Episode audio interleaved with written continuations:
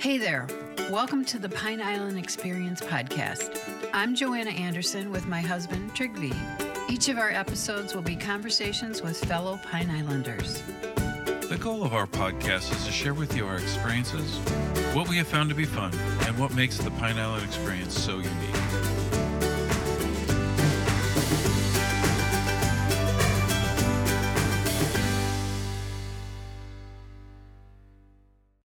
One of the best compliments I ever received. Um, I have a neighbor in Matlacha.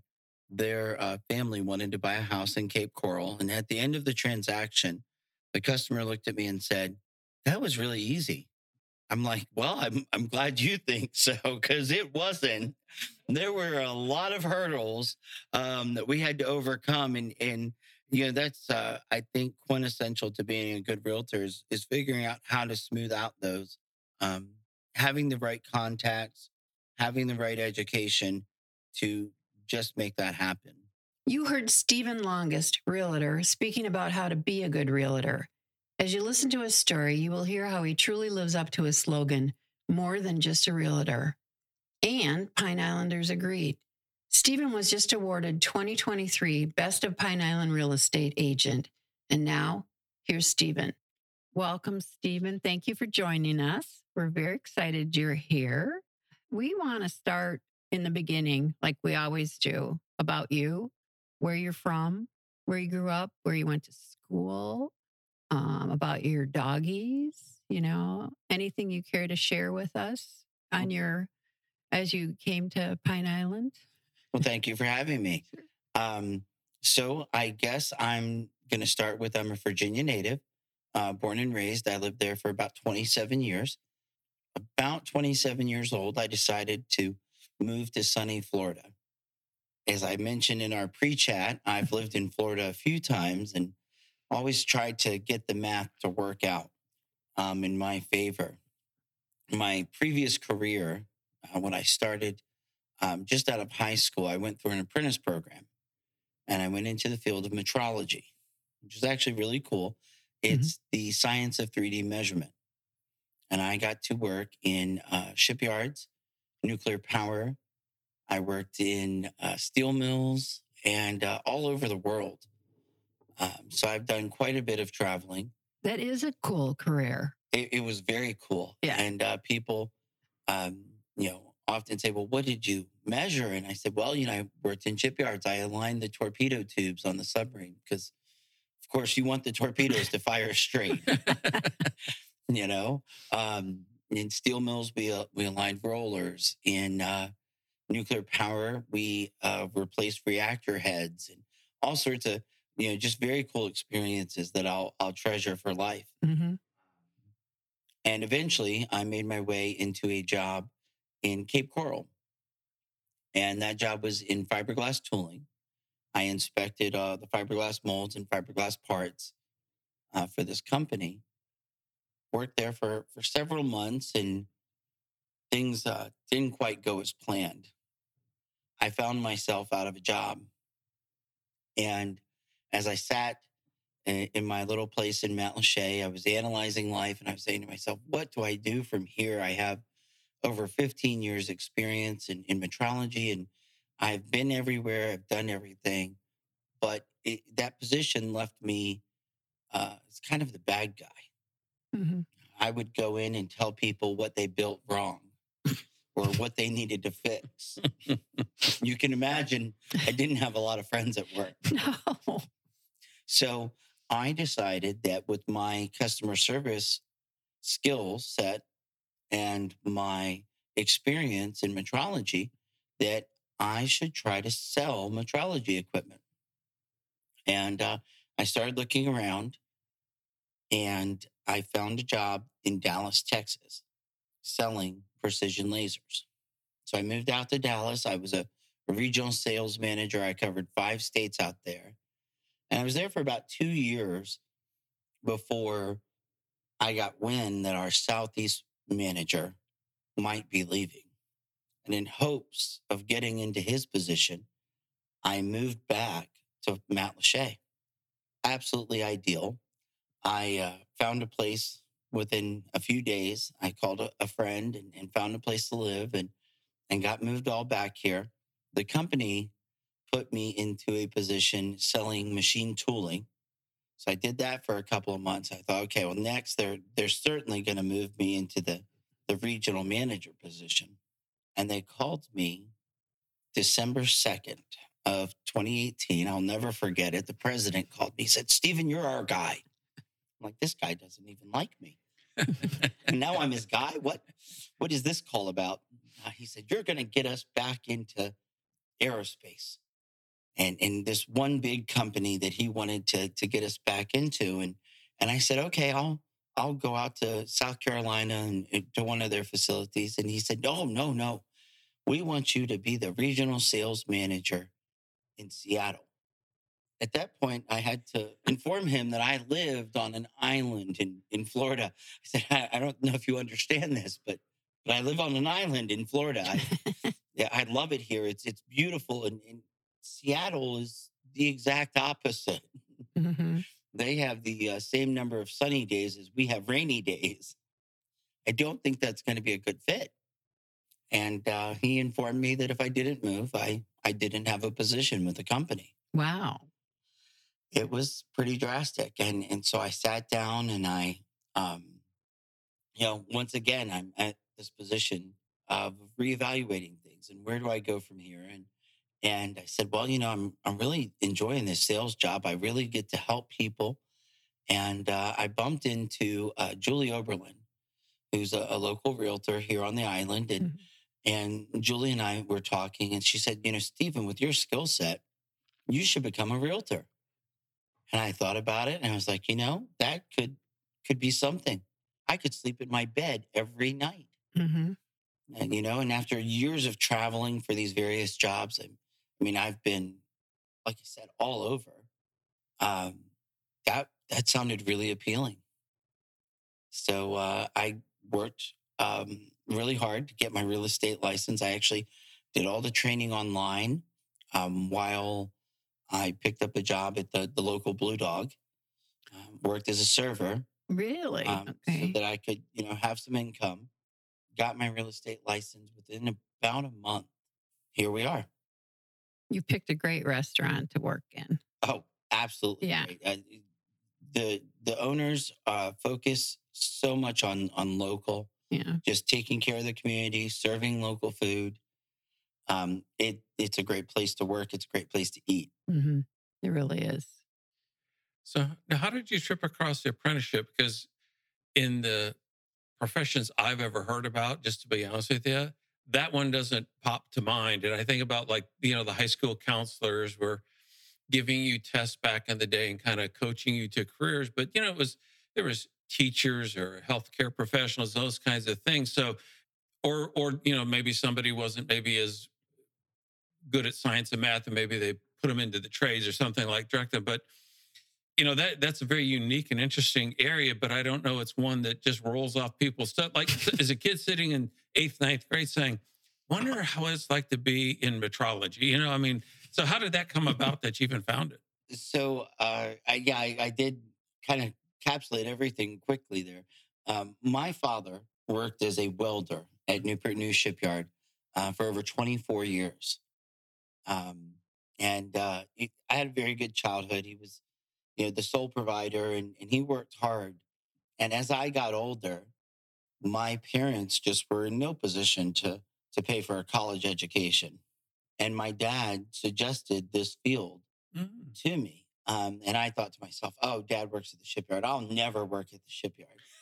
and um, he suggested it to me based on my math skills and on the fact that he knew I'm somewhat hands on, but that the the field also would offer me some desk time. Uh, it was a good balance of math, uh, working out in the field, Mhm. and sitting behind a desk looking and analyzing. Sounds like an engineering job. It really does. It's a, a borderline engineer yes. job, yes. And uh, so dad suggested that I go to the apprentice school and apply for this position. And uh, it was it was interesting when I applied for it. You actually had to um, do a rotation through other trades. So I had to learn to be a pipe fitter. I spent some time learning to be a ship fitter, which are just the guys that, that mark off the plates and align the cuts so that they can put the units together. And then I spent time um, as a inside and outside machinist. So I was uh, fortunate enough to get to work on the George Bush carrier when it was pretty much a life raft. It was just a, flat bed in the bottom of a dry dock. And I began working on it and aligning pumps. We aligned the shafts, things like that. So that that helps you with uh, looking at homes, doesn't it? I mean, do you find yourself looking at how uh, how well they're engineered? You know, even before I became a realtor, uh, my friends were always asking me to to go with them. Hey, Stephen, I'm I'm going to be getting a new apartment or a new house. Will you come look at it with me? You're you're very analytical. You always see things that, yeah, Mhm. and and I do. I I walk through houses and I I notice things. Um, my, the fact that my dad, after 24 years at the shipyard, became a general contractor, also plays into that. I Mhm. yeah, I've I've learned to look at a lot of different things and notice the the hairline crack across the ceiling that Mhm. that other people might not see. Well, we we like remodeling a lot. We moved quite a few times, and for each other. And then we noted we we like laying tile. We did it throughout one house. Well, you'd go to people's homes, and you're you're immediately looking at the baseboards. And I know that's it sounds so silly, but I'm looking at how is that aligned. You know, I mean, it was constant because you were focused on repairing a home, and you would look at other people. You wouldn't tell. I mean, but you couldn't help it. Your eyes just drew you. Certainly, the law of attraction. Yeah. You know, they say uh, in real estate, um, the best time to get a referral from your customer is when they're shopping for a house or selling their house, because that's what they're focused on, and they're more likely to be in tune hmm with uh, people who are doing the same.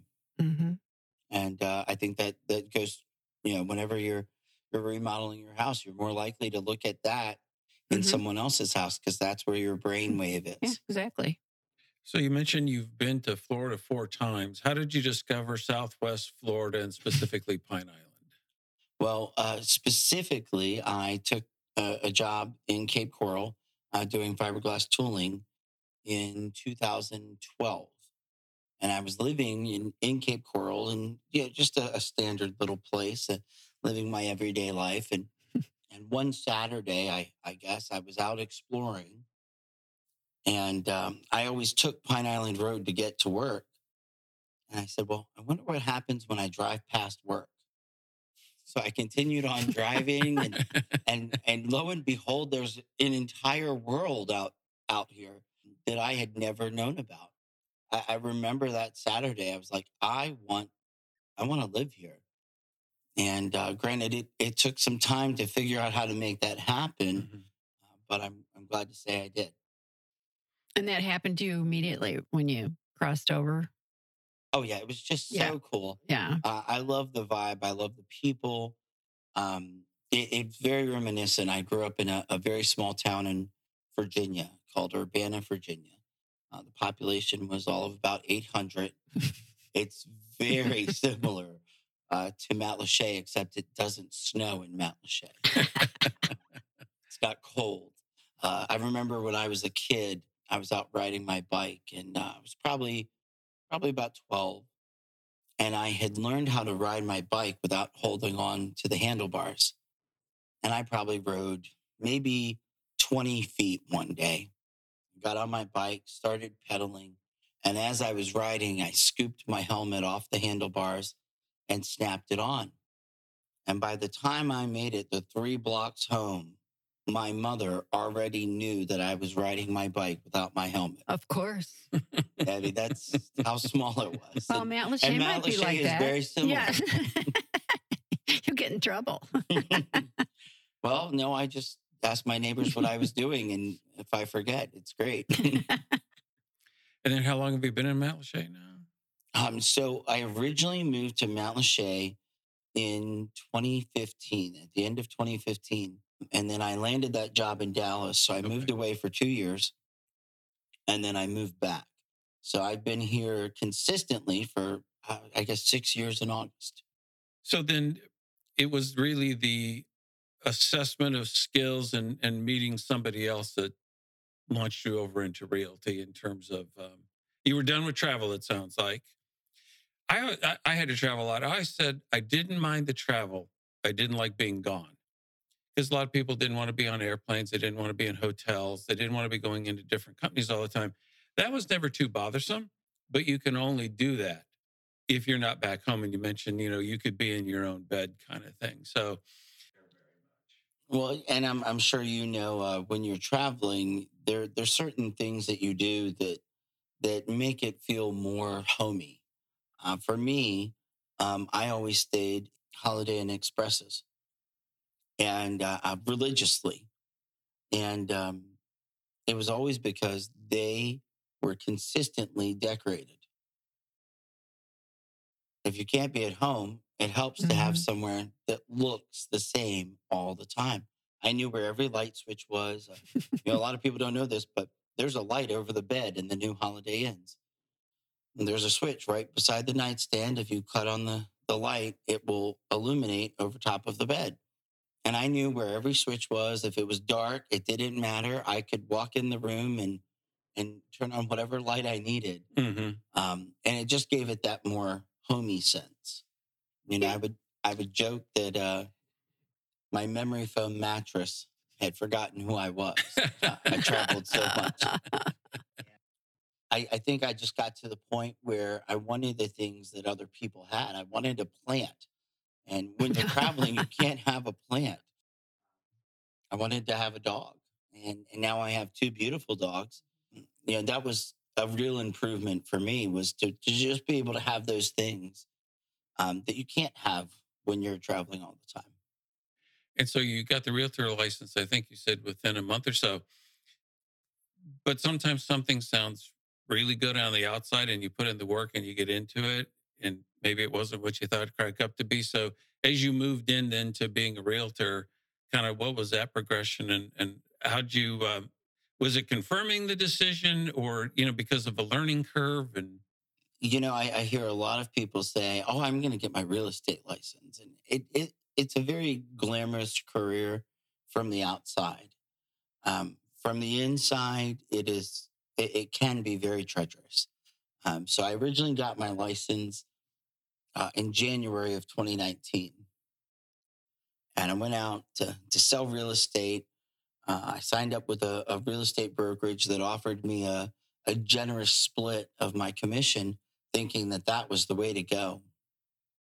Um, I soon found out that without training, without support, it's horrendous out there. It is hard.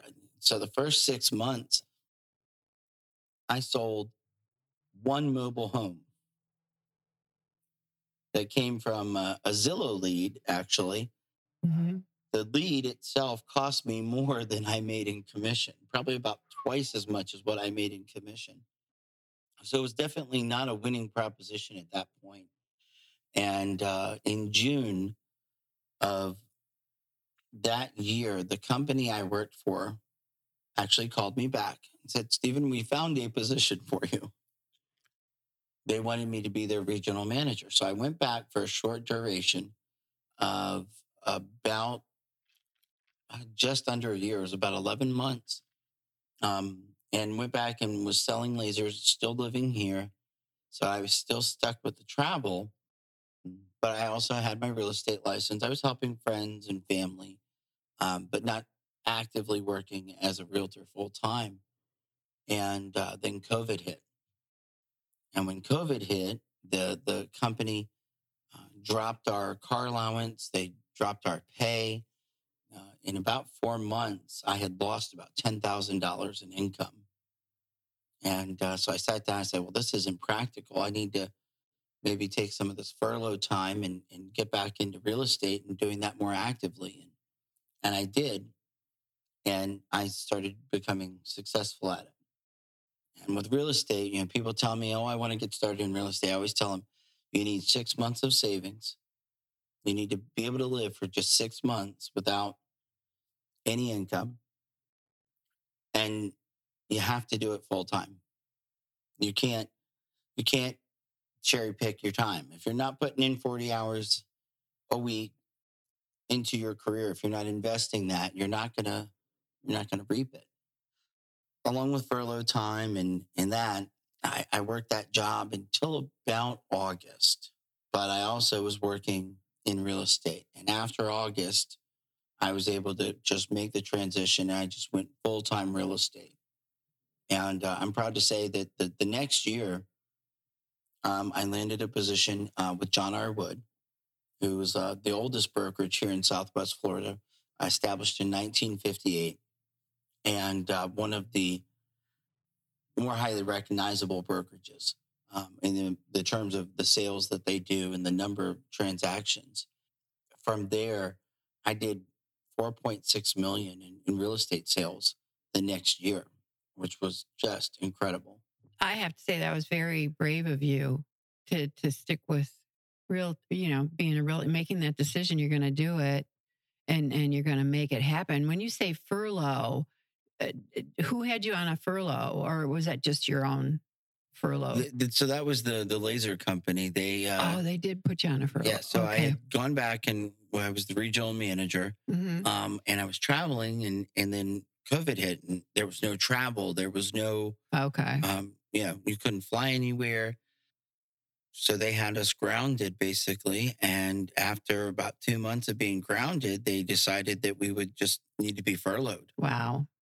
Um, and uh, that was not cool. Scary times. I Scary times. say. Yeah. You, yeah. you have to figure out how to pay the bills at that point.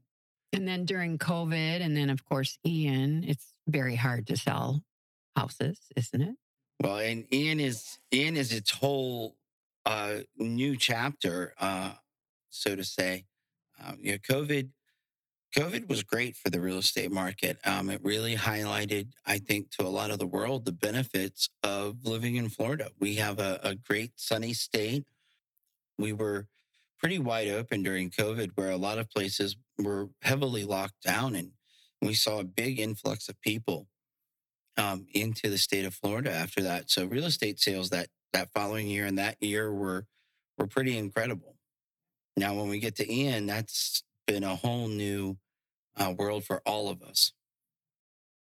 So if we go back to some of the something you said a little bit ago, you said you know people just want to get into real estate. It looks glamorous, but you're not going to be successful without support and some other things you mentioned. So from that kind of that initial foray, you jump back to the laser. When you came back, um, like what had you learned and what could you take from that prior experience that then launched you, you know, into more success and being able to achieve multi-million dollars in sales and Well, a- and and I, I'm not a, huge uh, horn tutor, if you will, I, but I'm going to toot my own horn for a minute and just say that, you know, um, even with COVID in in the laser sales, I was extremely successful, and, I happened upon a deal where I sold um, four of these lasers at eighty thousand dollars a pop, um, and landed a, a very hefty commission check.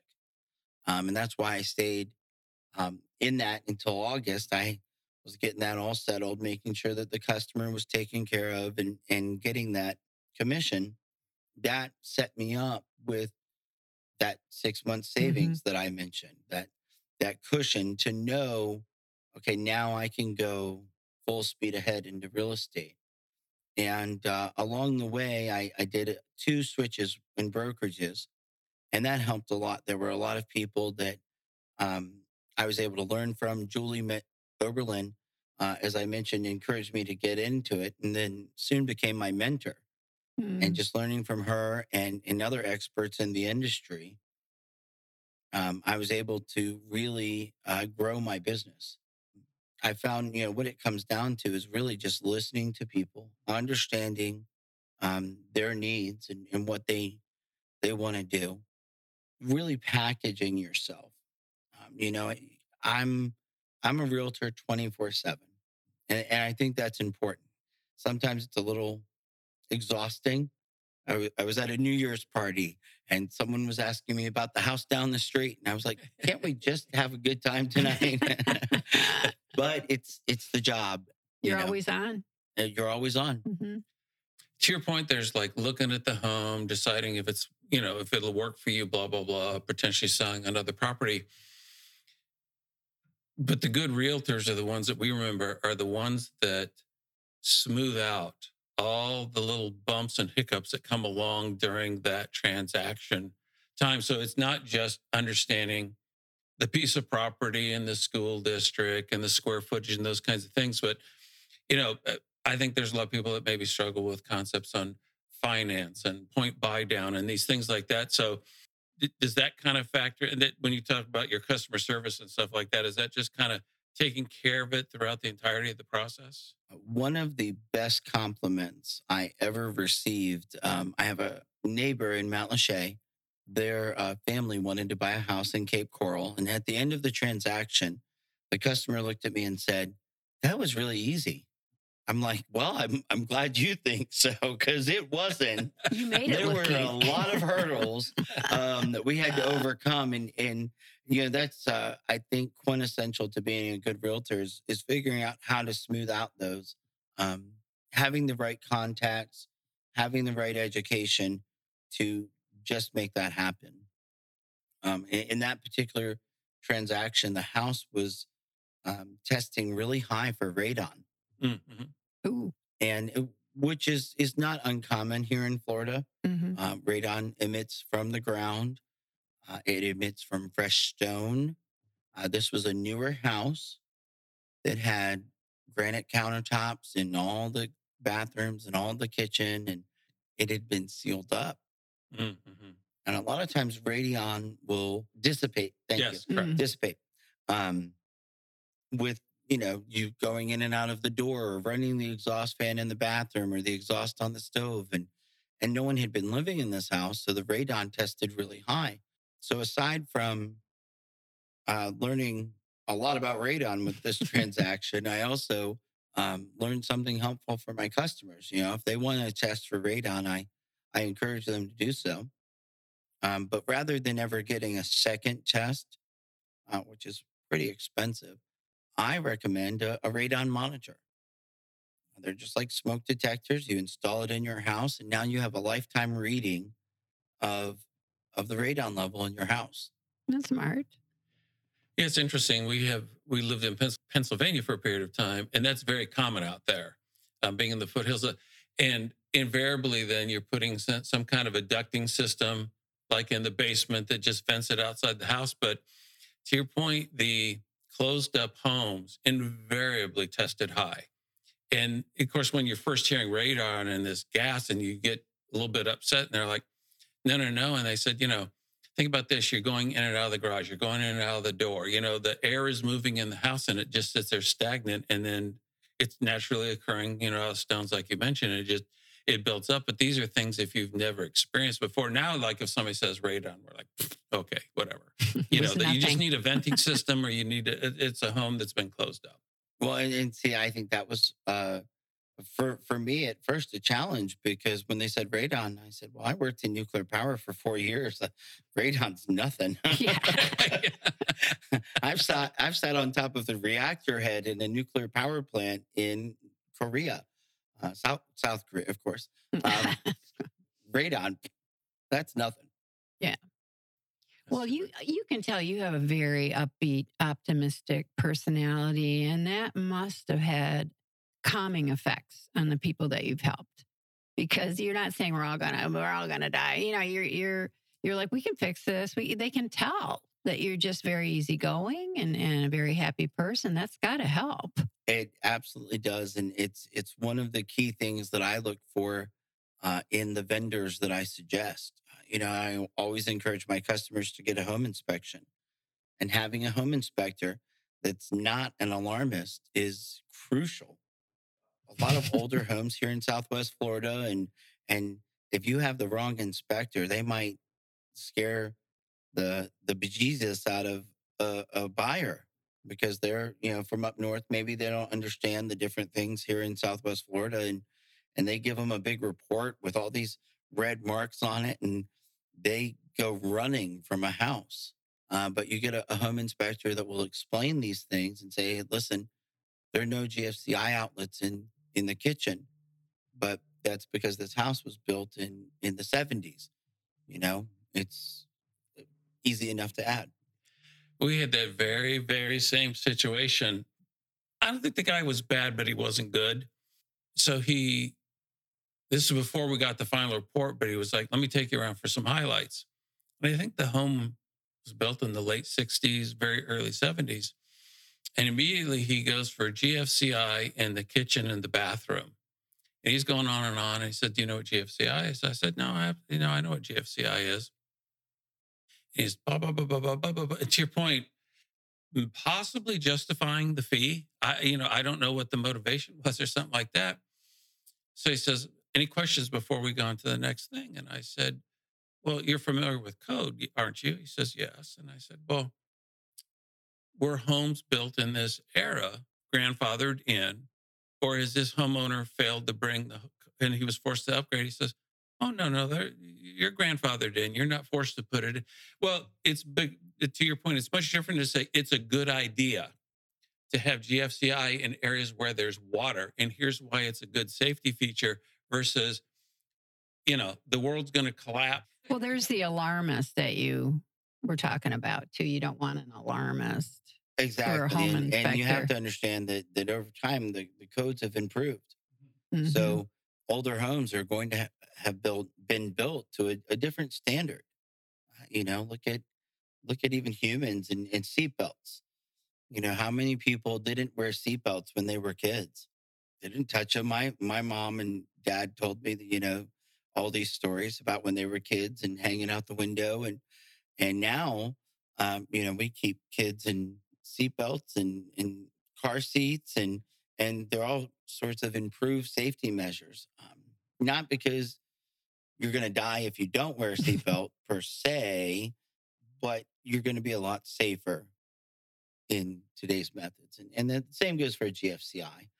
You know, do you have to have it in a kitchen? No. Is it a good idea? Yes. So I don't know if you've heard this phrase. We heard this years ago, and somebody called it the HGTV effect. When you're taking somebody through a home, the reality, I think, if you're a practical homeowner, is I know there's a ton of stuff that needs to be fixed on our home. And you get to it when it's important or it's something breaks, but it isn't necessarily, you're not getting up every day and fixing everything home. Do you have, do you, do you have to kind of coach people through that? That when they come into home, they're expecting like, everything's been done to the nines and that, that there are no defects or flaws because it puts in kind of into your inspector story is there's the reality that no home is perfect. There's an entire page in my buyer's packet dedicated to let's look at what's important. Um, you know, and, and too many people can get carried away with that HGTV effect. And I've called it that before. Uh, you know, what color is the paint? Do they like the the the furniture.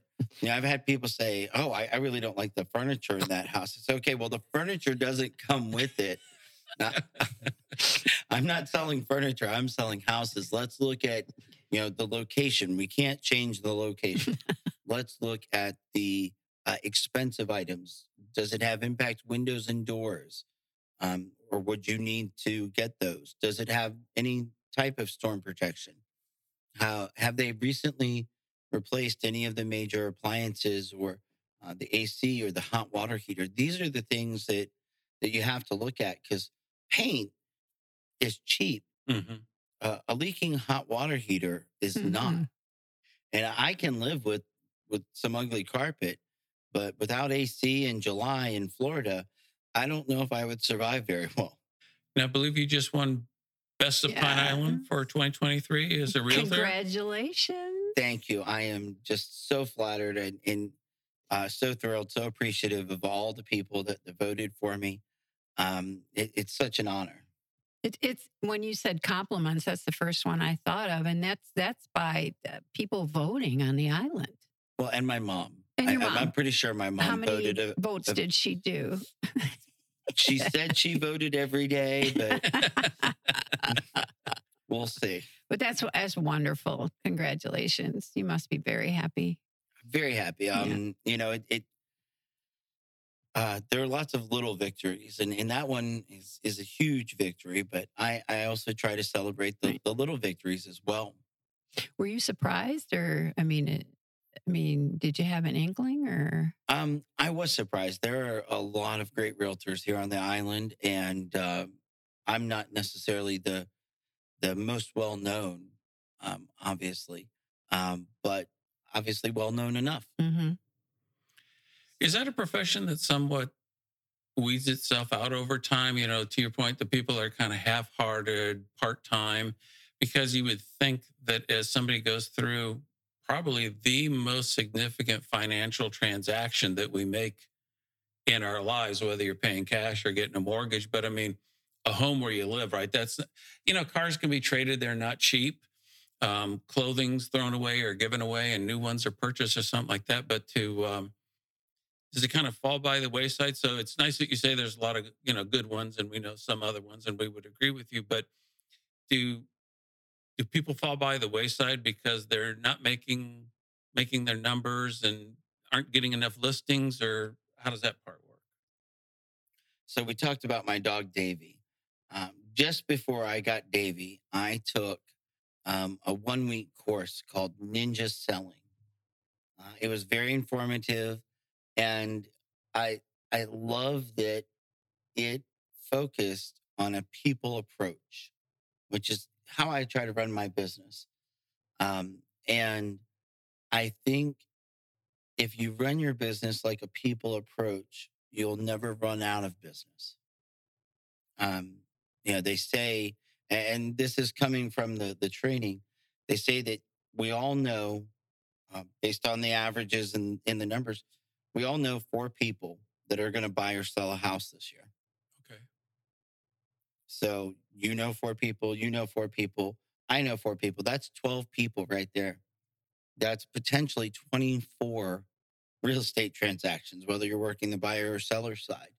Um, that's a lot of, of home sales right there. And you you you go around and do that, the the math works out. So um, they tell you in this training, it, it's crucial to be on top of people and and talk with people and communicate with people and you know just being of value and service to my customers i think is is quintessential. Um, it, they say that i think somewhere around 98% of realtors don't follow up with their sellers or with their buyers which is an astounding number. Wow, I'm surprised at that number. and maybe I'm exaggerating, but it's it, for what it is, whether 98% or 92%, or even Yeah. if it's 56%, the fact that it's more than five, I think is just astounding. Yeah, Um, you know, I, I want to not only help people find the right house, but I want to help them, uh, uh, you know, enjoy that house. hmm I- you know, I sold a, a gentleman a house um, early in, in last year in 23.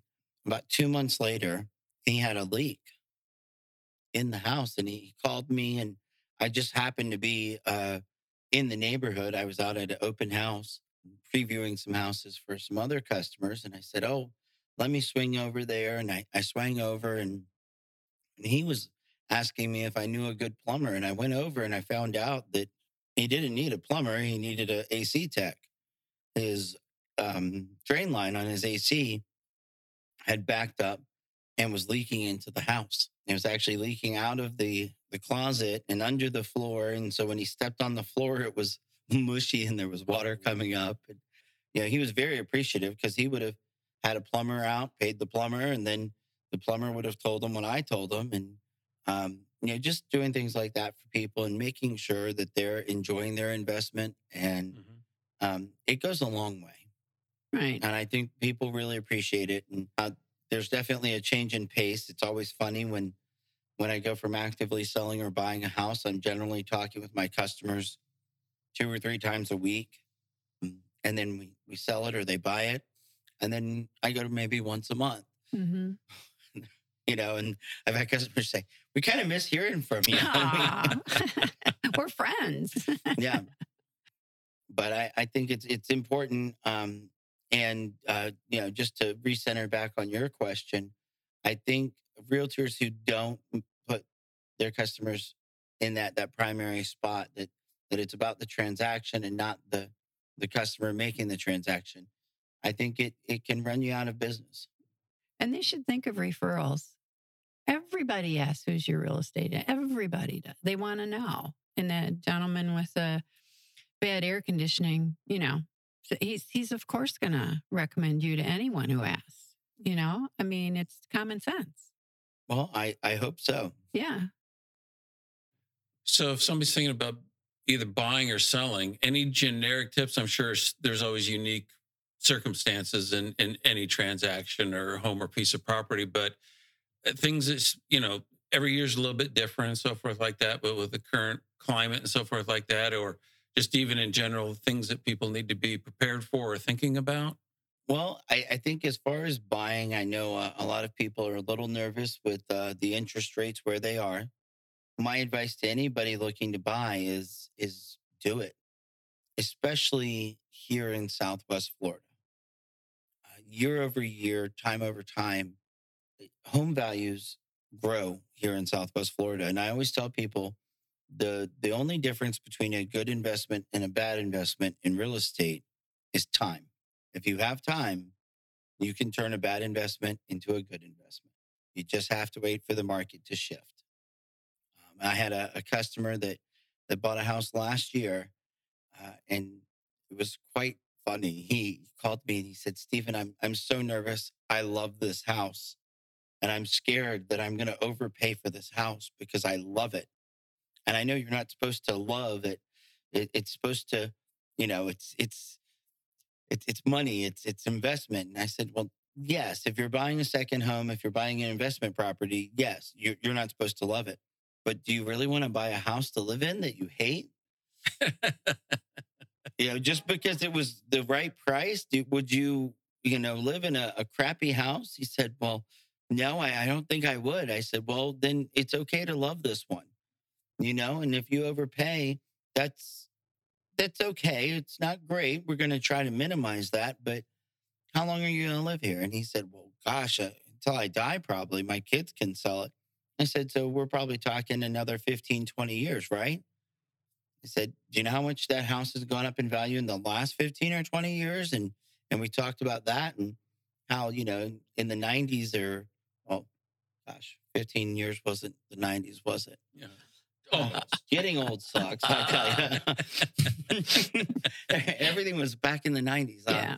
But he, we we looked at it and you know 15 years ago the, the value was was much much less. mhm.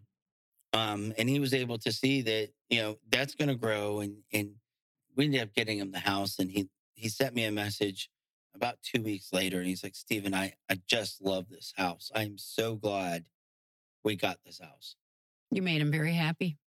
See, I, I think you should love the house you want to buy personally, or or know that you're gonna improve it. And yeah you- and well you- and you have to I mean if it's where you're going to live there's no sense in buying something that you're not going to like yeah, you're your, there. your how house is your abode your Yeah. your uh, palace Yeah, enjoy it yeah. yeah, you can love something and still negotiate well. Um, if somebody's looking for your help or assistance, how best do they get a hold of you, find you, get in contact with you, et cetera? Well, I I always give out my cell phone number. Uh, if you go in the Blue Dog, you can you can get one of the ink pens from one of the servers. They usually uh, have my pens, Oh, that's a good thing. uh, and and my phone number is on it. That's that's always the best. But if you can't get me on my phone, I'm probably dead. Or they can always go through uh, your the website for John R. Woods is good. You appear, you pop up in there. Oh, the website You know. is great for John R. Wood. I'm also on Facebook.